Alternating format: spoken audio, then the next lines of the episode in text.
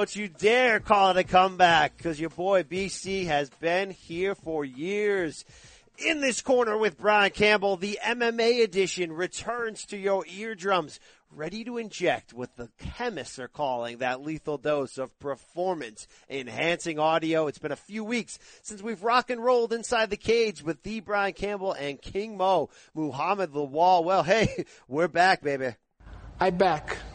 Trust me, I back. We will tag in King Mo momentarily to recap Luke Rockhold's victory at UFC Fight Night in Pittsburgh and address all of the recent fallout from the news cycle, including UFC 215 and Jon Jones getting stripped of his light heavyweight title. We'll also hear King Mo's take on Saturday's boxing super fight between Canelo Alvarez and Gennady Golovkin. Talk about a controversial night at the fights. Or was it? Yes, King Mo will set you straight with his take, keeping it 100 like only Mo Lawal can do.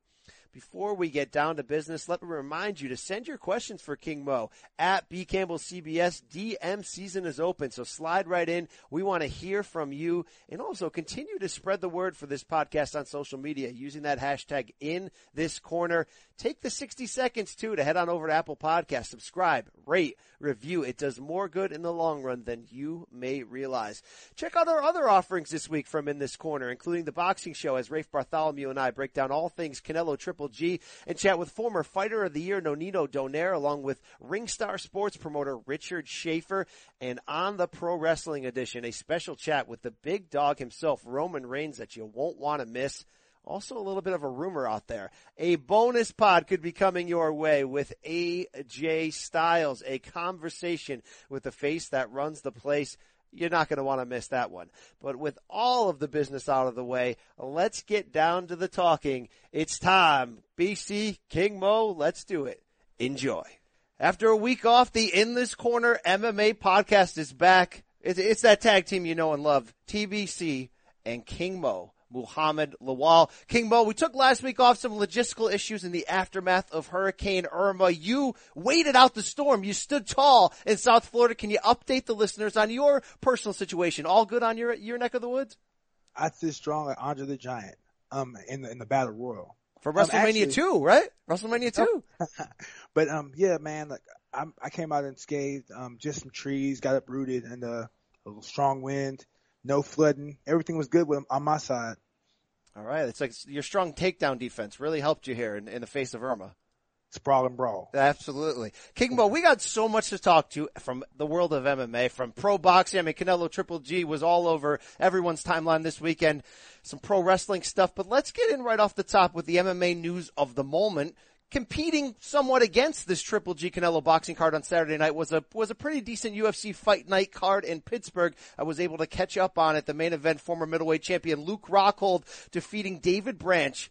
Second round submission. It was a submission on strikes though. A tap out on strikes. King Mo, you don't see this too often, right? Well, I don't know. I didn't see him tap though. When, when I felt I felt like Big John just stepped in, or maybe it was a verbal tap. I don't know, but I really couldn't see the tap because I was busy watching Luke do work, you know. But uh, it was a great performance by Luke in the second the second round. The first round was kind of rocky, but well, Branch know, put him on the on the ropes early, meaning he came out throwing bombs. You know, Branch, the former two division titleist from World Series of Fighting, talked a big game coming into this one. He caught Luke with basically like a four punch combo against the cage. You credit Rockhold for steadying himself, working it into the clinch, and then eventually taking him down. Uh, well, one thing about um, Branch people don't realize is his brother is Sechew Powell, the Iron Horse. He's a boxer. Did not know that. Yes, his brother. Yes, Sechew. Me and Sechew, real cool, great, great fighter. He's making a comeback at, at welterweight. Now, when Luke was on the cage, he was getting hit. If you look close, he was rolling with the shots, kind of like Canelo did with Triple G.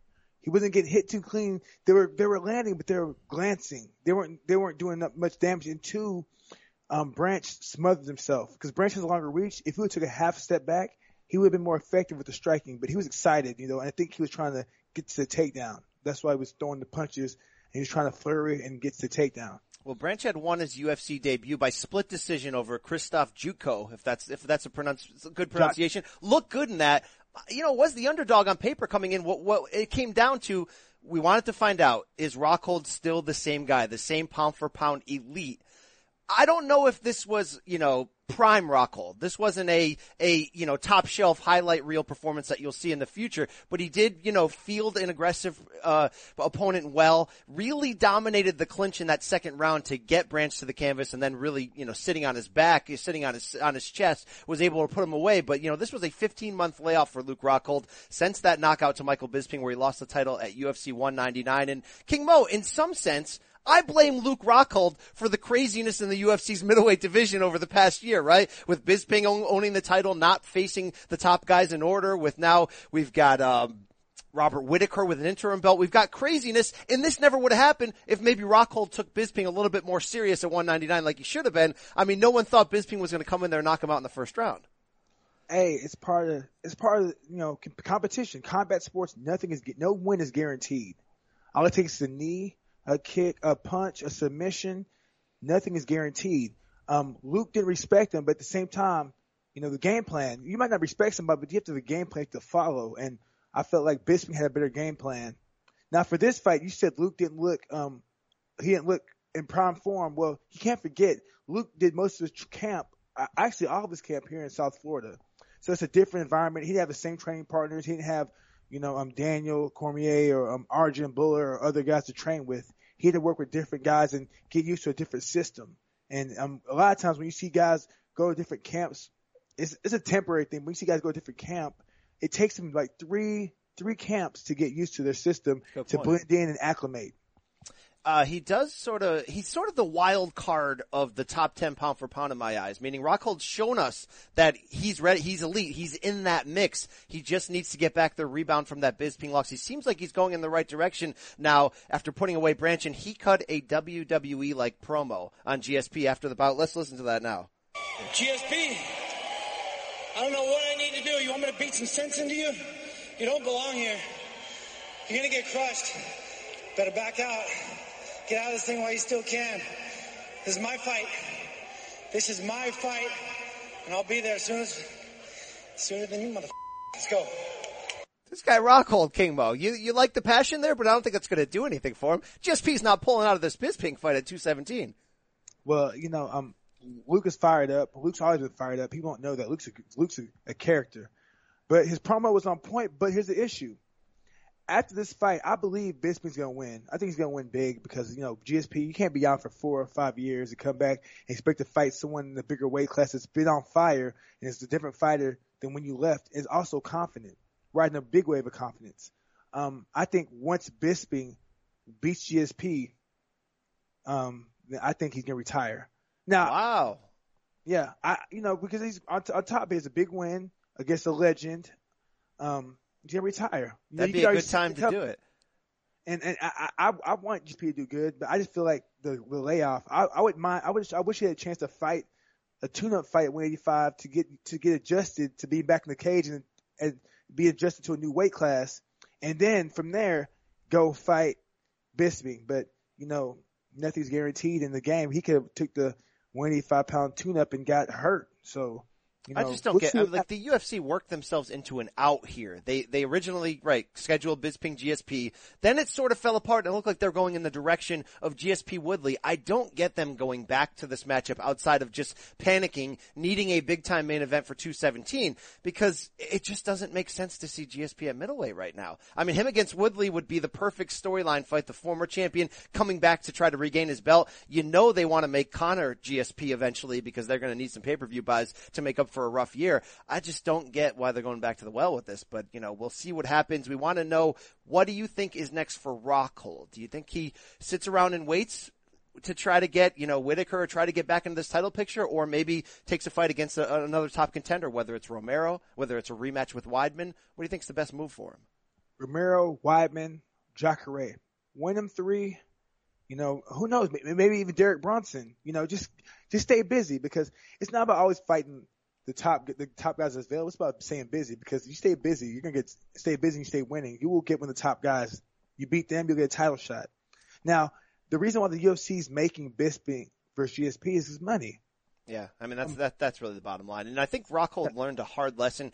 He tried in the past year. He had a, he had a knee injury, of course. He came back from that, but I think he tried in the past year to kind of play his own hand, sit back. He tried to get Anderson Silva. Silva didn't want anything of it. He tried to basically play hardball with the UFC in hopes of getting the fight he wants. And I think eventually he ran out of gas in that and just took the branch fight just to get back in there. So, you know, there's, you, you got to wait your turn at times and make your power move. It's worked for some guys. It doesn't work for everybody.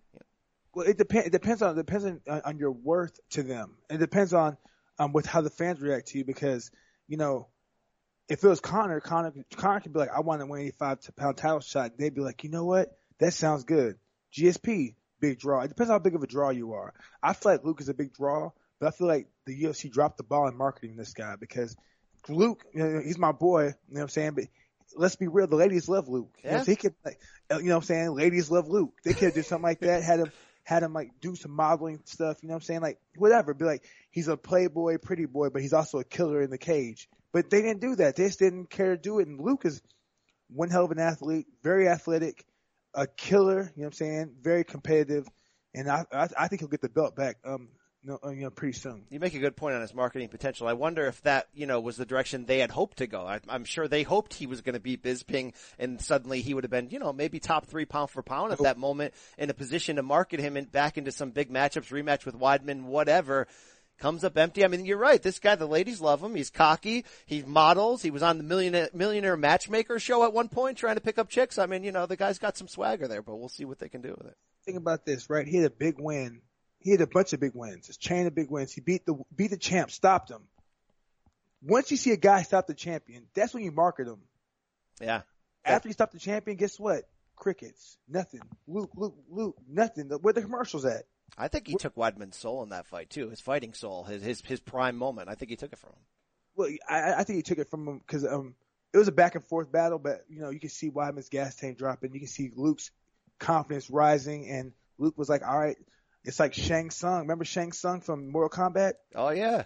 Fatality. He hit him with that fatality, took his soul, and Who's got better references than King Mo? I love this. Uh, King Mo, big news in the past week is the UFC and USADA finally taking step forward and sorting out the Jon Jones failed drug test mess from UFC 214. California State Athletic Commission rules it now a no contest, that second, third round TKO by Jones. Then UFC strips Jon Jones of the title for the third time, putting the belt back in the hands of Daniel Cormier. Cormier, for his credit, you know, he was like, I don't, at first he said, I don't want this belt. I didn't earn it, you know, in that sense. I, I lost that fight regardless of the drug test. He then said, look, because of financials, it makes sense for me to take it back. I'm going to make more money as the champion. But I loved Cormier's reaction since all this happened. On Friday, he, he went out on social media and basically said, hey, everybody, lay off Jon Jones. Let's show some grace here. Give him a chance to figure out what's going on. We still don't know Jones's future, whether it'll be a two month or four, two year or four year suspension. USADA has not, you know, laid the verdict down on that. But in terms of these developments, right move in your eyes for UFC? Take the belt away, put it back on Cormier? That's the right move. You know, um, they had two choices. Um, strip the belt and have Dan fight for it again, which to me would been weird. Or give the belt, give the belt back to Daniel. And I think they did the right thing. Gave the belt back to Daniel. Um, Daniel did the right thing by saying, hey, lay off him because right now, you know, it's a tough time for Jon.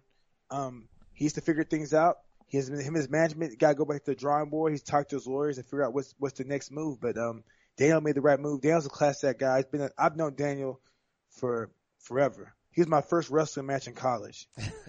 How'd that go? A, Give us the breakdown.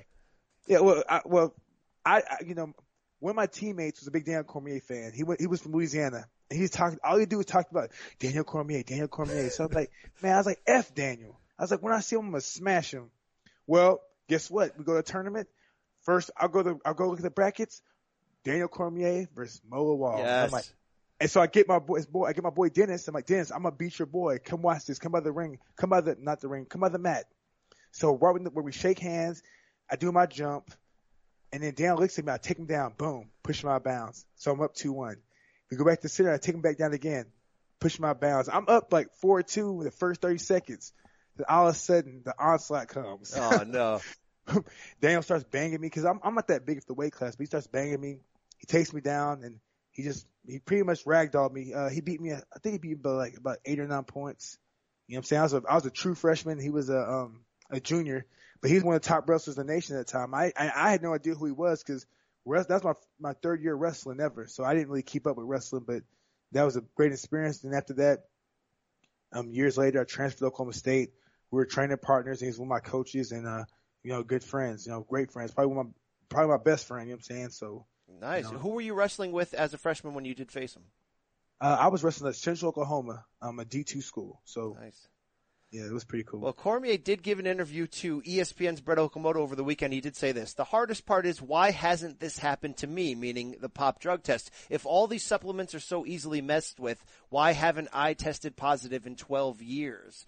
Why haven't my supplements been tainted? So we did sort of come back with one final jab at Jon to just sort of say, look, three times you were supposed to fight me and three times there was some sort of failed drug test. I think it's, you know, Cormier's way of saying, we got a problem here, right? Like, like, like, like, let's not glaze over it. There may be excuses, but overall there's a problem here, Jon Jones. And look, it's going to affect Jones's legacy. But like we talked about when this first came down, it really affects Cormier's legacy because I don't know what to do with him. He's got these two, you know, definitive losses, but do you take those away when, when you're ranking him historically? Well, the thing is, like, I wouldn't even think about it historically if I were Daniel or anybody because it just happened a month or two ago. People, here's the thing: people look at history like people need let, let things like like marinate because if you th- if you think back at this, right? If I were to if I were to say the the greatest fight I've ever seen in the history of boxing happened this past weekend, people like you're crazy because these fights happen like like for instance, Caveman Lee versus John LoCicero. Yes, you sent me that. You texted me that. Now, that was a great fight, a great underrated fight, but it got no burn. You know what I'm saying? Like, it's, it's a gem. Sometimes people in MMA are looking for now, now, now. Well, let things happen, let it marinate, and then go back and revisit it. You know, in my opinion, Daniel's the top, one of the top fighters in, of all time. But who knows what's going to happen in the next five or ten years? Who knows who's going to pop up? Because think about this: if it was eight years ago or ten years ago, and I was like, "Hey, there's going to be a guy that's going to come in, and he's going to he's to be short. You know, he's he's going to be a heavyweight. He's going to come down and push Jon Jones to max." People be like, "No, no, that never happened because Jon Jones is untouchable." You know, you know how it is. Like people don't, people are worried. They think about they they want they want the reaction right now. They don't wait to let things marinate and wait to let, let things develop.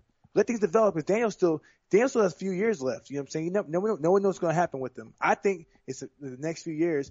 We can see him fight Ngannou. We can see him fight Stipe Miocic. We can see him do a bunch of super fights. Who knows? Well, he's 38, and we know that heavyweights age later. I mean, you look at the UFC's top 10 at heavyweight. uh, I mean, especially a year ago at this time, everybody's pl- plus 35 at that point. There's reason to believe Cormier could go on a decent run here at heavyweight, and a Cormier Stipe Miocic matchup down the road for the title. That that's marketable. That's a that's a very very interesting fight.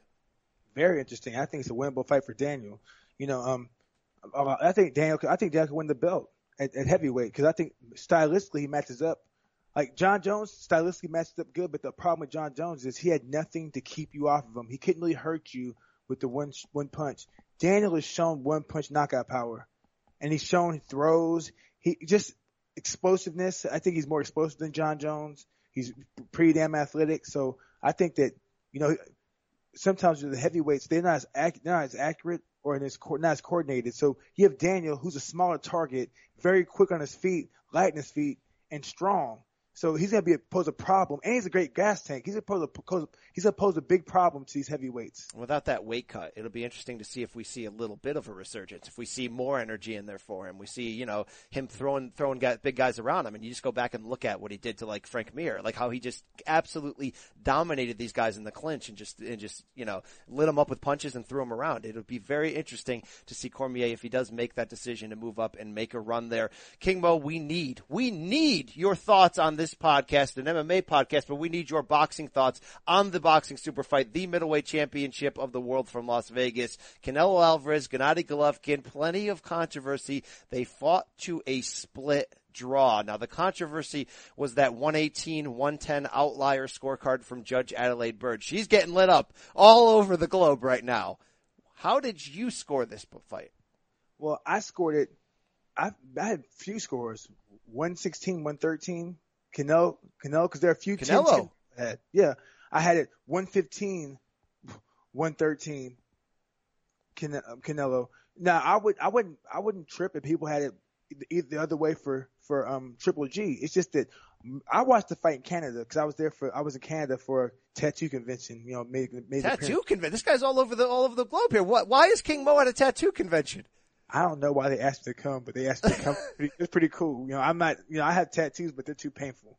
But I watched in Canada, and I know in America when you watch pay per views, and you watch anything in America that's combat sports orientated, it's like a cheerleader. Like you know, they have it's very biased. So look at look at look at look at MMA. It's very biased. Look at boxing. HBO, especially HBO. If you look at the history of HBO, they've always liked the aggressive fighter, the pressure fighter, the puncher.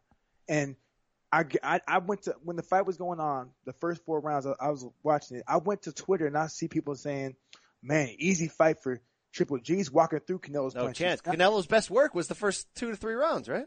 I had him to win the first four rounds, but the thing is that people are listening to what HBO's saying.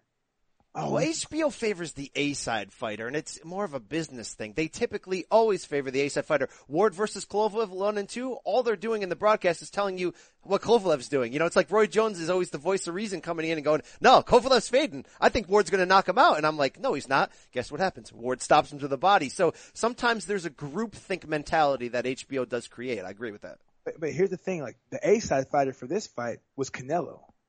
That's the A side, and, and the thing is like if you look if you look at the top five fighters HBO's had, Roman Gonzalez, seek and destroy fighter, Kovalev, seek and destroy fighter, um, Lomachenko can can do it all, cat and mouse, seek and destroy, make you miss, make you pay.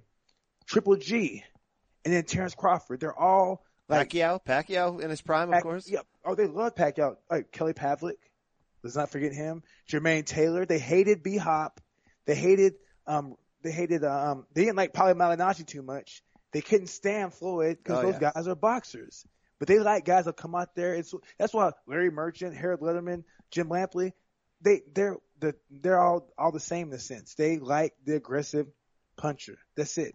And I saw Canelo come. I saw Canelo set traps. I saw Canelo slip and rip. I saw Canelo throw the better significant strikes. I Now- find that interesting that you scored it for him because look, I had it 117, 111 for Golovkin. I had it 9 to 3. I really banked on the pressure he put on, how he, uh, uh, how he constantly was backing Canelo up, how he seemed to outwork him.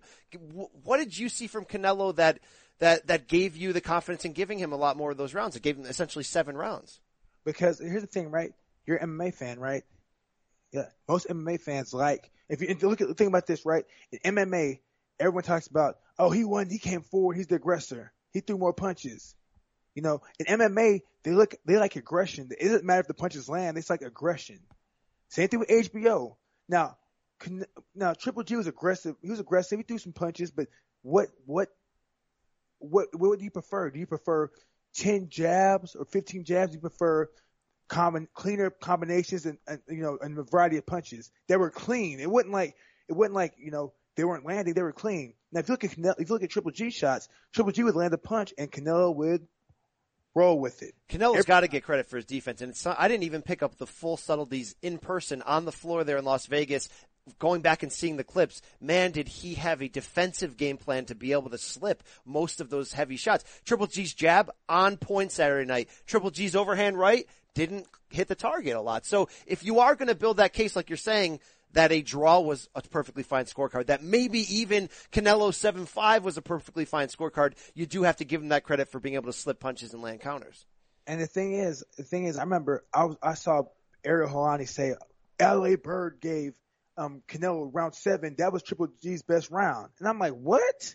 I'm like, I don't remember that. I remember putting a star by that because I was like, that was even, but I leaned to Canelo. Now, remember, this morning I sent you that round. That was a close round. So that's the turning point round on everyone's scorecards. Adalaide Byrd gave that to Golovkin. It was only one of the two rounds she did, but Don Trella, who scored it at 114, 114, he gave that round to Canelo. Uh, Dave Moretti, who had it 115, 113 for Golovkin, he gave that round to Golovkin. Had Don Trella given that round to Golovkin to match the other two judges, you would have saw a split decision victory for Golovkin. Now, round seven was close, but it depends what you like because you can't tell me, you can't name me one significant punch Triple G landed besides jabs. He missed everything else he threw. Now, Canelo, on the other hand, started off with a few jabs, threw a good body shot, threw a few combos, made a miss, made a miss, countered, and then I remember that the one shot I remember is when he when he he slipped the jab or the right hand and ripped the body shot. And I saw Triple G kind of just freeze a little bit because those body shots, people don't notice that because I, I love body work. Those body shots were doing work. And that's why if you see the 11th and 12th round, Canelo had enough energy and Triple G took enough body shots to, to be slowed down. Canelo could went on to win those two rounds because the body work in the fight in earlier the earlier rounds and in the mid rounds when he could land those shots started paying paying paying dividends. Well, Canelo certainly won the last round. On two of the three scorecards, they gave him the last three rounds. I thought that was a little too generous. I think you have to say Canelo did gas in the middle. Triple G's pressure was really on point. I think that round seven was maybe a microcosm of the debate that you're spelling out, where in the end, do you prefer Golovkin owning two of the three minutes, backing up Canelo constantly, landing flush jabs, not landing power shots, or do you give Canelo the credit for slipping the punches, working in some cleaner counter shots? If that's eventually the de- essentially the debate, then I, I can't wait to rewatch the whole fight and rescore it. I'm probably it's probably not going to be as wide as I originally had it, but I just hard for me to give. Now, obviously, I, I, scored it round by round. I didn't watch the fight and then give a score, right? You score it round by round, but it's hard for me looking at it as a whole to give Canelo the, a draw or a victory when he spent so much of the time backpedaling and he was only seemingly flurrying for 30 second bursts at, at a time and wasn't throwing the rest of the time. So are you, are you giving his defense more credit then than it deserves? That's, that's, that's what the debate comes down to. Well, not just that, but effective punches. Like, what punch, like, what punches, like, not all punches are made equal. True. He, he came forward, threw a lot of punches, but what, uh, you know, he got you know, Canelo got tired from moving and the pressure got to him. But what damage did you really see Triple G really do? You're right, because when they show the highlights from the fight, Canelo's counters, Canelo had an overhand right counter. It was the same punch that, that, that basically killed Amir Khan. And Triple G, I don't know what this guy's made of. His head snapped back, chin to the right side, and then bounced right back into place and then he just took one second to kind of shake his head and he was right back at it. How does he not go down for that? I mean, Canelo, you have to say, yes, he landed the bigger shots. I just don't think he landed enough of them. But, but the thing is like, the thing is like, how do you go, not go down from that? Don't forget, Canelo's still coming up from a weight class. True. The, the, thing that's funny to me is that, you know, Triple G, people, it's, it's like, it's like this, right? Triple G was like, I want to, I want him to stand in front of me and, you know, don't run. Well, Triple G, don't run. Why don't you go up and fight Andre Ward? Why don't you fight Carl Froch? Want, you know, you don't pick up, don't pick on smaller men. You know, everyone, I remember, it's the funny thing. Everybody was like, well, Triple G can beat anybody from 160 to 175. Then he fights Danny Jacobs, and Danny Jacobs didn't do the second day IBF weigh-in. Everybody's like, oh, well, Danny Jacobs won because he was 195. No, Grant, no, he, he wasn't 195. But what happened to Triple G's power all of a sudden? Everyone, people are mad, you know, people are, you know, are kind of mad or, or, and giving Triple G credit, you know what I'm saying, for his power. And they expected Canelo to go out there and get stopped, just like Danny Jacobs. And the thing is, there are no monsters in combat sports. The only monsters are the ones that you don't know, the ones that you don't expect to come.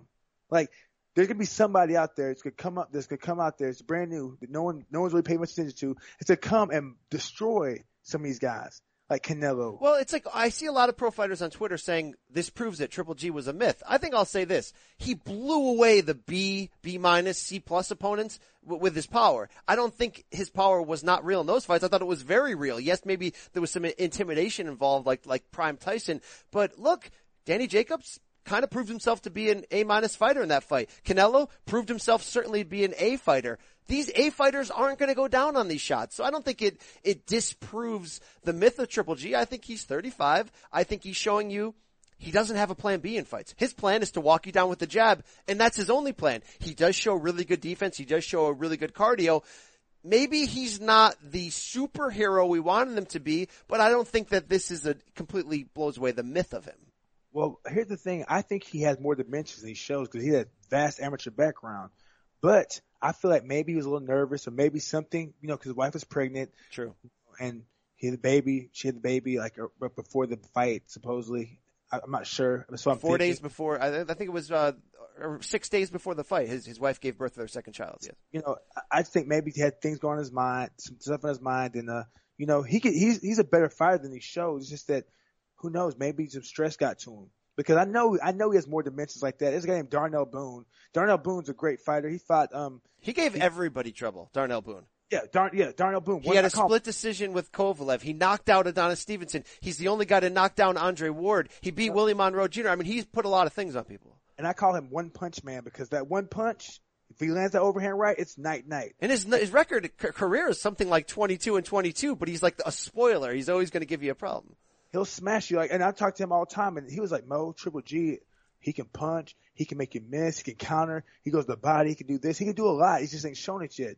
Sometimes like it's gonna take somebody, and Canelo, and Canelo wasn't that one guy yet, but in the rematch, we're gonna see different dimensions from both fighters. I'm hoping the rematch happens in May. I hope so. Can- Canelo was kind of slow. He was like, you know, I'm not coming back until, until until May. I don't know if it'll be Golovkin. I mean, Canelo's the A side. He's going to do what he wants. I just wonder. Golden Boy Promotions signed Miguel Cotto, right? They signed him for a reason. Cotto was there. They they propped him up in the third row. If you're a Golden Boy and Oscar, don't you go, hey, we can do that Golovkin rematch whenever we want. Let's do Cotto Canelo too, so we get all the money. I mean, this is boxing. It is a a, a you know a, a gritty, gutty, uh, greedy. Sorry, greedy was the word I meant. A very greedy sport for promoters. Well, I heard that uh, from what, what I hear, because you know I'm, I'm I'm in the I'm in the You're, you're plugged in. You're, you're you're connected. The ears to the ground. I'm hearing it's to be Mikey Garcia versus Miguel Cotto.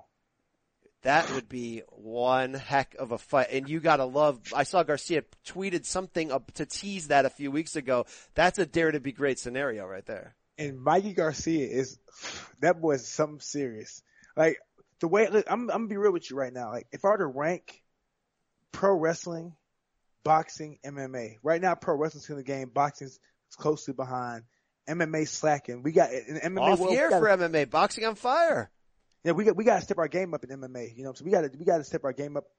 UFC, World uh, Professional Fight League, Bellator, Win FC, Rizin, Titan. We all got to step our game up because we got to be number one. It's just tough because to beat us. had Adalaide Byrd scored this fight 115-113, had had had she modeled your score for Canelo, and you know that would have you still would have had a split draw, but people would have been going, man, that was a great fight. Maybe uh, Canelo did better than we thought. Let's see it again. Now instead we're going Triple G got robbed, and by the way. It's rightful to say that. How the heck are you going to score 10 rounds for Canelo in this fight? I don't think it's, it's plausible and, and it stinks that boxing has this giant moment where they did something right and 10 seconds later you're back to, oh crap, that's just boxing. No, but the thing is, here's the thing. Like Rob, Rob, 115, 113, 114, 114, one off score, one score. Now Rob is Lara versus Paul Williams. Yes. Rob is Ike Quartey versus for um um um versus Vernon Forrest. Yes. Rob is when Paulie Malignaggi got robbed by um in Houston. I forgot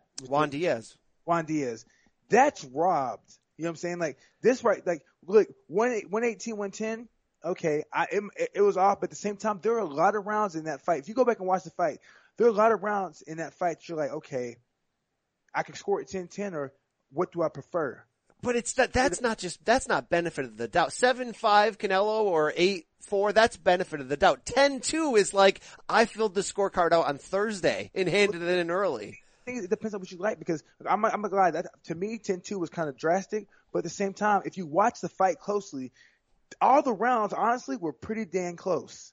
And it depends what you prefer because the seventh round, I heard people go, "Oh, the seventh round was Triple G's best round." I went back and watched that round, and I was like, "If that's his best round, then he definitely lost his fight because that fight was because that that, That was not round- his best round. You're right. People got that wrong on Twitter. That, was that, not. that round is subjective. It's subjective. All, like the whole like scoring is subjective. It depends on what you like. Adalaide Byrd, if you look at her history on BoxRec, you know the BoxRec, and pull. I went on BoxRec Sunday and looked at her, looked at looked at looked at the top, uh, her her um scoring for the the biggest fights from 2012 up until now. And I can only tell you I disagree with one card, and that was when she had the fight for um Gerald Washington over Amir Mansour. And I think that fight was called a draw, but I had Amir Mansour winning by one or two rounds, you know. But other than that, she been she been on point for the most part, you know. But she favors the boxer. It's tough. It's tough, man. In the end, you know, there's a lot of celebrities at this fight. A lot gave their analysis afterwards. In the end, I just kind of agreed with what Jamie Foxx had to say. You know, I thought Triple G was getting in that ass. I mean, come on, come on, King Bong, right? Gotta give Jamie Foxx credit for breaking it down like that. But the thing is, that, you know, he's probably he's probably there drinking and probably just there because the thing is, if you watch the fight close and you you seen it, getting in, like what was he landing? Like it wasn't like it wasn't like it was Triple G. Like, if Triple G was Martin Murray, he was landing shots. Triple G was Proska, who's landing shots. Triple G versus Canelo, he wasn't really landing the shots like like like we're used to. Especially he quit going the body because the counter punches. That's a good point. Though. But the lack of body punching is a good point. We'll have obviously a lot more of this on our boxing podcast this week on In This Corner. But King Mo, you're giving me something to think about. I'm looking forward to seeing the full replay, not just you know snap snapshots of it. Because look, I watched it from the arena. I scored it. But sometimes sitting that close to the ring is a is a positive. Sometimes you pick up the power of punches that you don't pick up on TV. Sometimes it's a detriment. Sometimes you don't see the angles. When a fighter has his back to you, you're not seeing all the time what's landing. When people are standing up in front of you or you're tweeting or you're doing whatever, you do sometimes miss a few things. So we'll agree on that. And one thing I can say is they use that whole ring. They use that whole ring. So the judges aren't going to see everything because they use that whole ring. It wasn't like they stayed in the center and just banged it out. Canelo was on his bike, setting traps all around that ring, moving left and right. And for some of the judges, they had good, they had a good view some parts, and then they had a, a, a terrible view some parts. So it just comes down to, um, you know, what they saw. Absolutely. We uh, want to get uh, some reaction here from the last big UFC card that we missed. It was UFC 215 from Edmonton just two weeks ago. The main event, of course, Demetrious Johnson, Ray Borg, with Mighty Mouse going for that UFC record of title defenses, was pulled because Borg got sick. They're rescheduling that for UFC 216. We'll see what happens with that, but the new main event ended up being the rematch. I thought that on paper, one of the best sneaky fights of 2017 considering how close they were matched. In the end, Amanda Nunes defends her UFC women's bantamweight title by split decision over five rounds against Valentina Shevchenko. Mo, close fight. You definitely could have scored it either way. I had a little bit of an issue with it though, because I thought Shevchenko got a little bit of a raw deal. We're, we're, we're, we're picking nits here, but in that fifth round, which was in the end the swing round, Nunes gets the takedown in the final 30 seconds, but it was Shevchenko on her back who was landing clean punches. Nunes didn't really do much with that takedown. It was almost like that sequence decided the fight for a lot of people. What was your take on this fight? Well, it depends on what you like. I'm a wrestler, so I prefer the person on top. You can be on your back and land strikes, but what damage are you really doing? You know, um, it's I don't, I don't know, man. It just depends on what you like. That's the, that's the thing. Everyone's like, oh, the judges got it wrong. The judges got it wrong. But I'm like, it depends. It's combat sports. The judging is subjective. It all comes down to what you like. There's a criteria. Of course, there's a criteria, but at the same time, it comes down to what you prefer. But I like what Max Kellerman says. Who would you rather be? Yeah, that's a good point. Who would you rather be? I'd rather be the person on top not the person on bottom. Now, if, unless I'm Jacare, Demian Maia, Luke Rockhold, somebody has some slick jujitsu, Marcel Garcia, Hamo Baral, or, you know, uh, my boy Fabricio Werdum, if I'm on my back and I'm them, I'm good. You know what I'm saying? But Valentina's not them. And she had the girl that executed the offensive technique to get on top.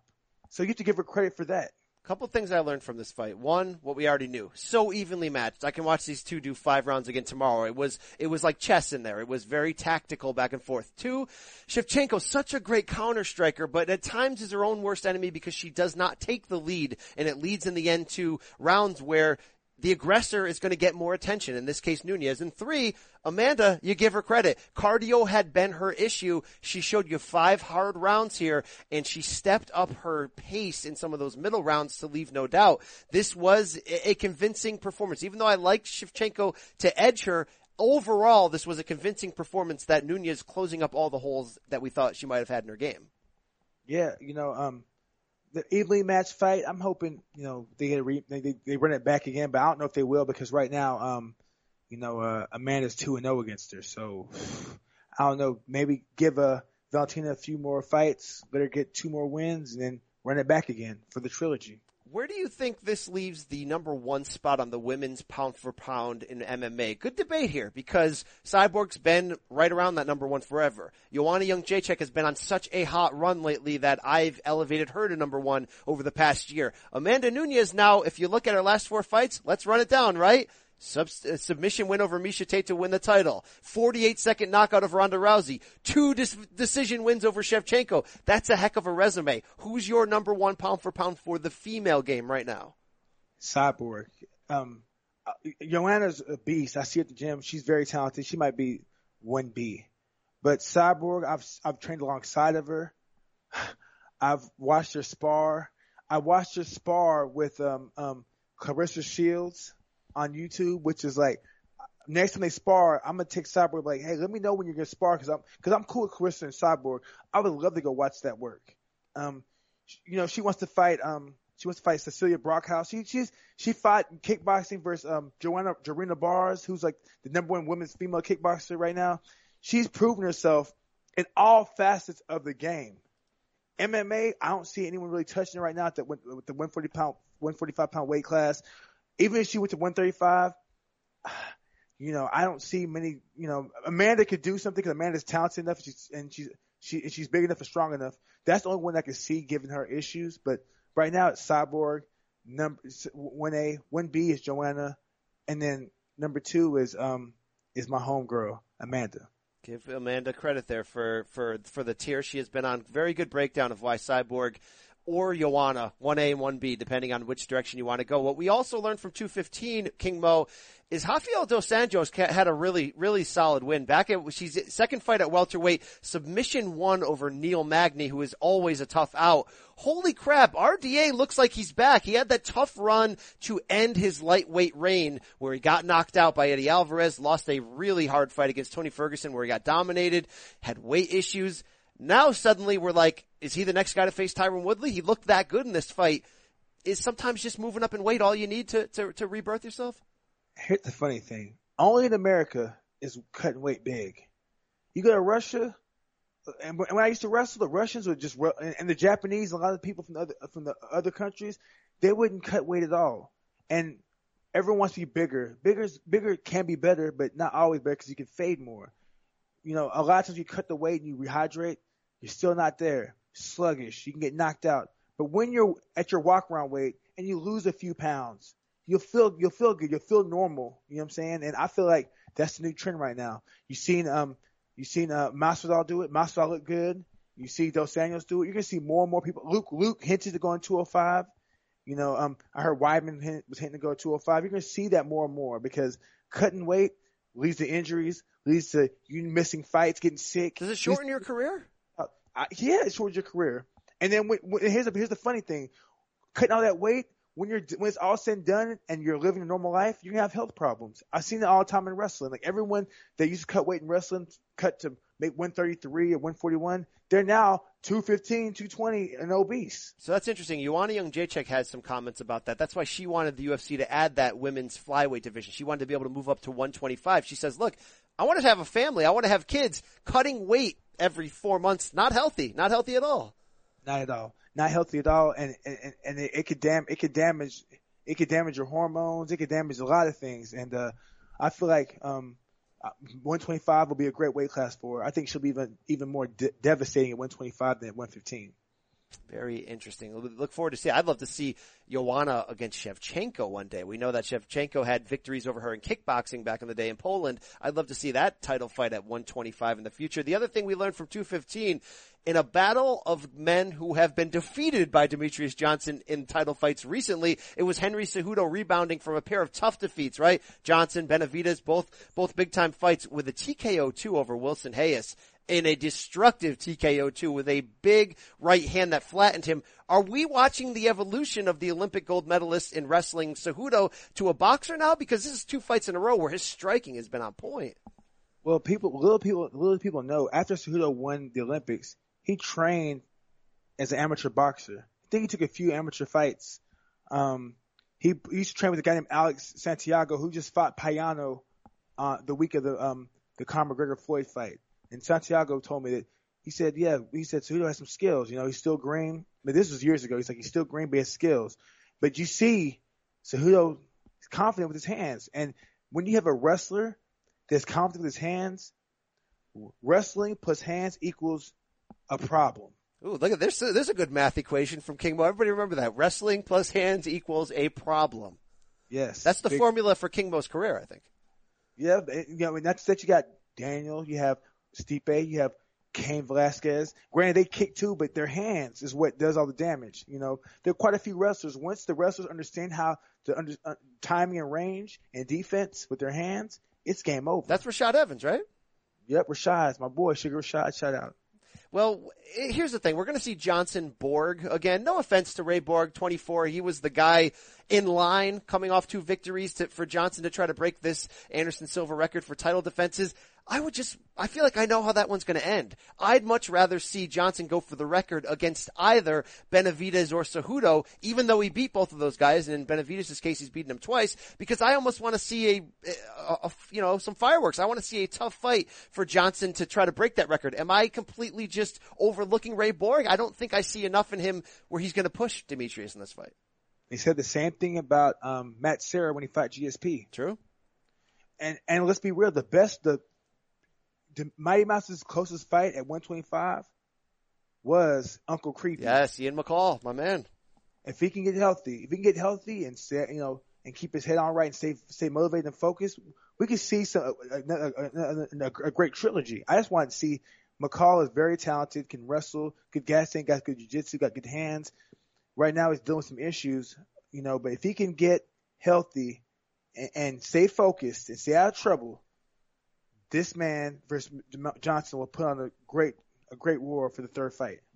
King Mo, the UFC has now made UFC 217 November 4th MSG in New York City their premier card for this calendar year. Of course, after a long battle to get MMA legalized in the state of New York, they came last November at MSG for UFC 205. Conor McGregor stopping Eddie Alvarez. Very huge event, loaded card. This one not as loaded top to bottom, but top heavy to the extreme. Three title fights on it with the addition of Joanna Jędrzejczyk against Rose Namajunas for that women's straw weight title. I love this matchup, King Mo. You fired up for this? You know what? I, I, I like it. I think the, um, um, I, I think uh, Rose, she has, she's very orthodox. She's aggressive, good ground game, good stand up, but I think Joanna's just gonna be too much for her. In, on the feet or just everywhere? Just all across the board? Just all across. Man, I watch her train. I'm about to go back to the gym today and watch her train. I actually, you know, I talk to her here and there. I, I give her, I, you know, I don't give her much advice. She knows what she's doing, but like for wrestling, I'm like, hey, switch this up. But she's solid everywhere. And I she's watch, on such a tear right now. It's just, it's disgusting how much she's dominating people. And, and another thing is like, my thing with the UFC is like, they, the, the premier fight, like, wouldn't the premier fight, um, wasn't that Daniel versus Jon Jones. Like it, it, one thing is like they should have different like like you know like you know in Bellator we have a ten we have ten pole events and we have just normal cards. They should do the same thing because now it's getting to the point where every card, oh, it's the biggest card of the year, the biggest fight of the biggest fight in middleweight history. Until somebody pulls out, right? Until until they lose the fight on the scales. They should just go ahead and just keep it real. Like, all right, this is a super card, and then this is a normal card. This is a fight night card. This is a um fight pass card. So they just keep it like that, like label super card. Yes. Um, fight night card. Yes. Fight pass card. Check. They just have it like that. Keep it like that because then people know what to expect. Not the biggest fight of the year on Fight Pass or the biggest fight on you know fight. No, keep it keep it 100. If you're gonna do a pay per view fight, be like super card. Do do do it like that. Fight night, keep it like that, and then Fight Pass. Just just keep it just keep it just you know label them different. One thing King Mo does is keep it 100. I will say this: Rose Namajunas lost that inaugural flyweight or strawweight title bout in 2014 to Carla Esparza was dominated on the ground. She's a different fighter now. She's evolved. That submission of Michelle Waterson in April destroyed her. That was a statement moment, you know, at a point coming off the loss to Carolina Kol- where we didn't know which direction Rose was going. She's back she's a tough out from the submission game at the very least. That's why I love this matchup. That if this goes to the ground, it'll be interesting. Joanna has no, has not given you any reason to doubt her, but Rose has ways of finishing bouts that not every person in this division does. But don't forget, like Michelle Watts is a 105 pounder that bumped up. True. She's a 105 pounder. I knew from Victor. She's she's her her weight her best weight class is 105, and that's the only thing. That's my only reservation because when Joanna, I mean when uh, Rose fought um Caroline. I can't say her last name. No, Caroline, but none of us can. Yeah, you know the girl from the other girl from Poland. When she fought her, she was muscled, pushed around. She got controlled, you know, because she fought a bigger girl.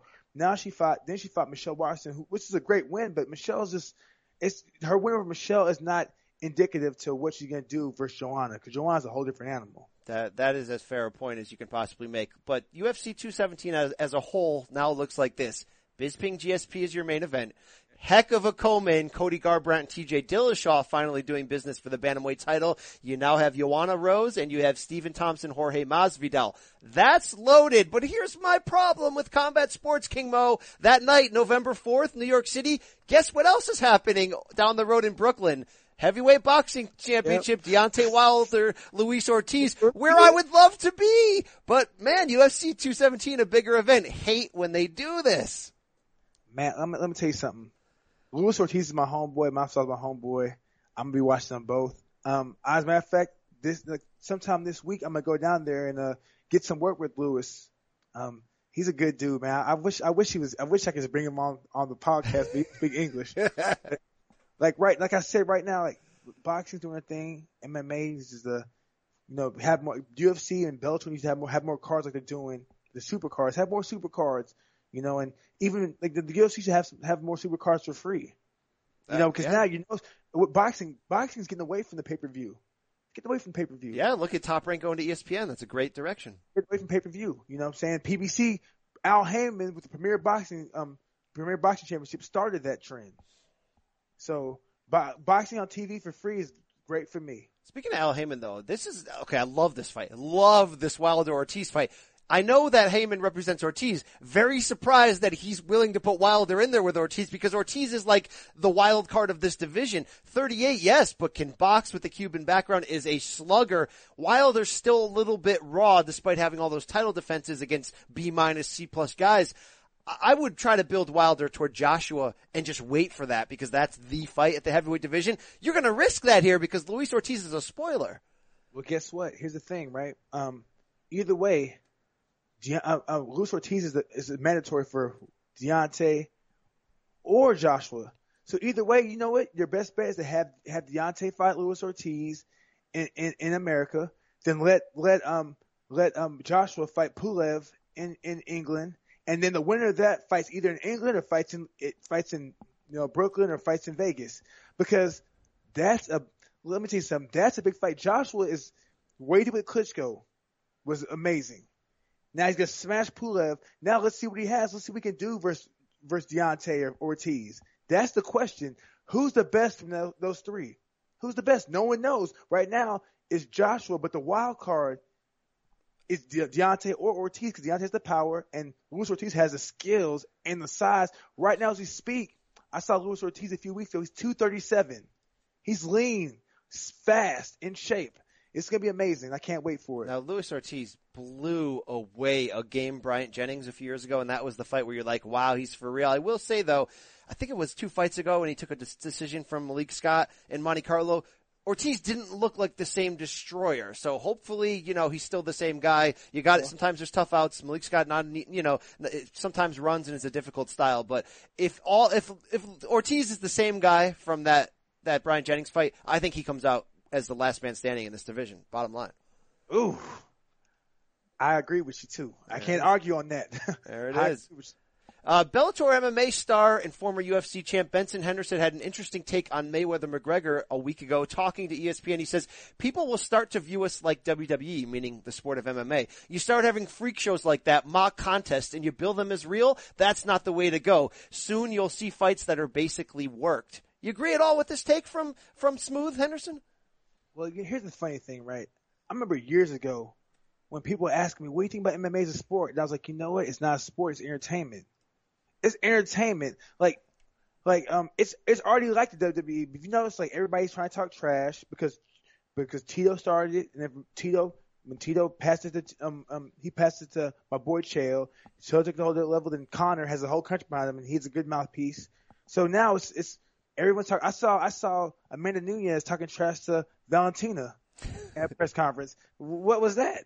Trash talk is the new currency. It, it brings those dollars, right?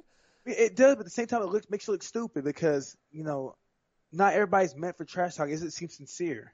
Like you know, everyone thinks, "Mo, you're a trash talker." I'm like, I'm really not. I, I the trash talk I do is in retaliation. If you bash me, I'm gonna bash you back. That's the best way to do it. If I talk trash, it's respectful. I'm I'm mixing in facts, you know. But I feel like it's getting away from being a sport. At one point, it was back back when back when King of the, like back when King of the Cage ran ran things and the King of the Cage the feeder program to Pride, then you had the UFC come up. in the early in the early go in the early means it's a competition, sporting competition. Then once T Ortiz came in, started talking trash, and people realized, hey, if I talk trash, I'm gonna make more money. That's when the entertainment value went up, and it's more entertainment now because now you see the interim belts. The interim belts are around mainly for champ versus champ brings more money. You know, so it's all about it's all about money now. It's all about entertainment. It's not really a true sport no more. But if you're a casual fan, you want to see two guys fighting who you somehow have believed really hate each other because it brings you back to the schoolyard. You want to see when two guys have a beef over a girl, it adds more juice to it. I think that's why trash talk is the real currency in fight game because you want to make people have interest in a fight between two guys that they wouldn't have interest in before. But it does, if done wrong or done gratuitously, it does sort of water down the product. So it's an interesting debate. But here's the thing: would you rather see? Would you rather see two guys that, that hate each other fight? Would you see number one versus number two? Because personally, me, I would see number one versus number two. I don't care about two guys that hate each other because I can I can watch a feud. I can go to Kentucky, Tennessee, Louisiana, Mississippi, Alabama. I can go somewhere deep down south and find two guys that hate each other and, and pay them money to fight at a bar. see the two, I always see the two top guys at their weight class, the two top guys in the region or in the state or in the city or in the town fight each other because that's when you see who the best is in that region or that time of that area. Coming soon to King Mo Promotions is uh, bar fighting in, in Mississippi. I can't wait can't wait to be the uh, publicist for those shows for you. We want to wrap this week with some pro wrestling talk because King Mo, the OG, Vince McMahon, I don't know if you saw this last week on SmackDown, was headbutted by Ke- Kevin Owens, took uh, four bumps, took a frog splash off the top rope, was busted open. He either bladed before this segment and then covered it up so that Owens could bust his head open with a headbutt, or he bladed right as it happened because Vince McMahon raised his left hand. Either way, who cares? Holy crap, this was a big moment. Vince McMahon is 72. He's still setting a tone in a PG era by getting all bloody. What the heck happened here? You see this? Well, look at the ratings. The rating, like, like look, it happened in it happened in the uh, SmackDown for a reason. Raw's doing good, so you bring in Vince McMahon to raise those ratings in SmackDown. I, I watch, you know, I'm Wrestle Report on YouTube. I, so I'm, I'm you know, I, I subscribe to that channel, so I try, I try to hear what's going on as far as the ratings. But you see, he came to SmackDown because SmackDown needs help. They need a, they need a little boost. I, I, personally, I think SmackDown is has better wrestling, but Raw historically and also just like hype wise is, is just is just better all around. Yeah, they handle the big moments better. You see the bigger stars on Raw for the most part. Uh, tough news this week, as just yesterday, Bobby the Brain Heenan, the great commentator and manager, passed away at 73. What's your memories, love of the legacy of what Bobby the Brain brought? Man, he was one. He was the weasel, man. He's one of the best, the best heels in the game, managers in the game. Like you know, uh, you remember seeing him wearing the neck braces and just I, I don't know, man. Just it's just crazy, you know, how time flies. Because I remember watching him when I was young thinking that's the man, but I couldn't stand him. I hated him. And now I'm looking back and I'm like, man, he had so much knowledge. Man, I wish I could have talked to him and had a chance to meet him. But you know, rest in peace. Rest uh, in peace. You know, he changed the game. Uh, what he did on commentary as a heel, and then you know, no one, no manager was better at finally taking the beating in the end, right? Like, you know, when Hogan would trap him in the cage and throw him Yeah. around, like Bobby Heenan could bump. Obviously, he was a former wrestler. He could bump and, and, take that like nobody else. So rest in peace to the great Bobby the Brain. And King Mo, I know you're fired up to close here that uh, NXT continues to add Ring of Honor names, right? Uh, Red Dragon, Adam Cole, baby, Lio Rush, Donovan Dijak. Is, is this, we're making this a trend now. This is this is they're moving forward here. And I, you know, at first, you know, because I watched Being the Elite, and I seen like, where's Hangman? So I was like, oh no, Hangman. I was like, no, because I like Hangman, but you know, I thought he was the next to go. You know, because you know, I so a lot of talent, like you know, um, Dalton Castle, where's he been at? You know, because I'm hearing he's gonna go. Marty Scurll signed a short-term um, Ring of Honor contract. Will he re-up? You know, you have War Machine. There, there's a, there's a lot of talent there at Ring of Honor. You know, what I'm saying that they, they can leave, but I'm hoping they stay. I'm wondering if Triple H is uh, just being like, okay, I can't sign Kenny Omega or the Young Bucks right now because they're doing their thing in Japan and Ring of Honor. What if I just bring in all their friends and, and, and strip them of, of the Bullet Club? Maybe they'll follow, you know, or whatever. It's, it's an interesting thought, but NXT needs this the shot in the arm, and I, and I love I can't wait to see what these guys are going to do. I mean, either I hope they do. Uh, I feel like they're gonna do an outsiders angle, which is like, you know, which is which is cool, you know, because yeah, it's like Ring of Honor versus NXT. You know, but it's like they're gonna call it Ring of Honor, but you know, you know what we're doing. They, they know what they're doing. Invasion angles are always the best way to go, right? It's NWO. It's it's what we love about pro wrestling. But that'll wrap up another week that was in the In This Corner MMA pod. Follow me on Twitter at B Campbell CBS. Follow this guy King Mo at King Mo FH. King Mo, we usually leave with two words for the people on the way out of here. I'm out. there it is. We out. See you next week.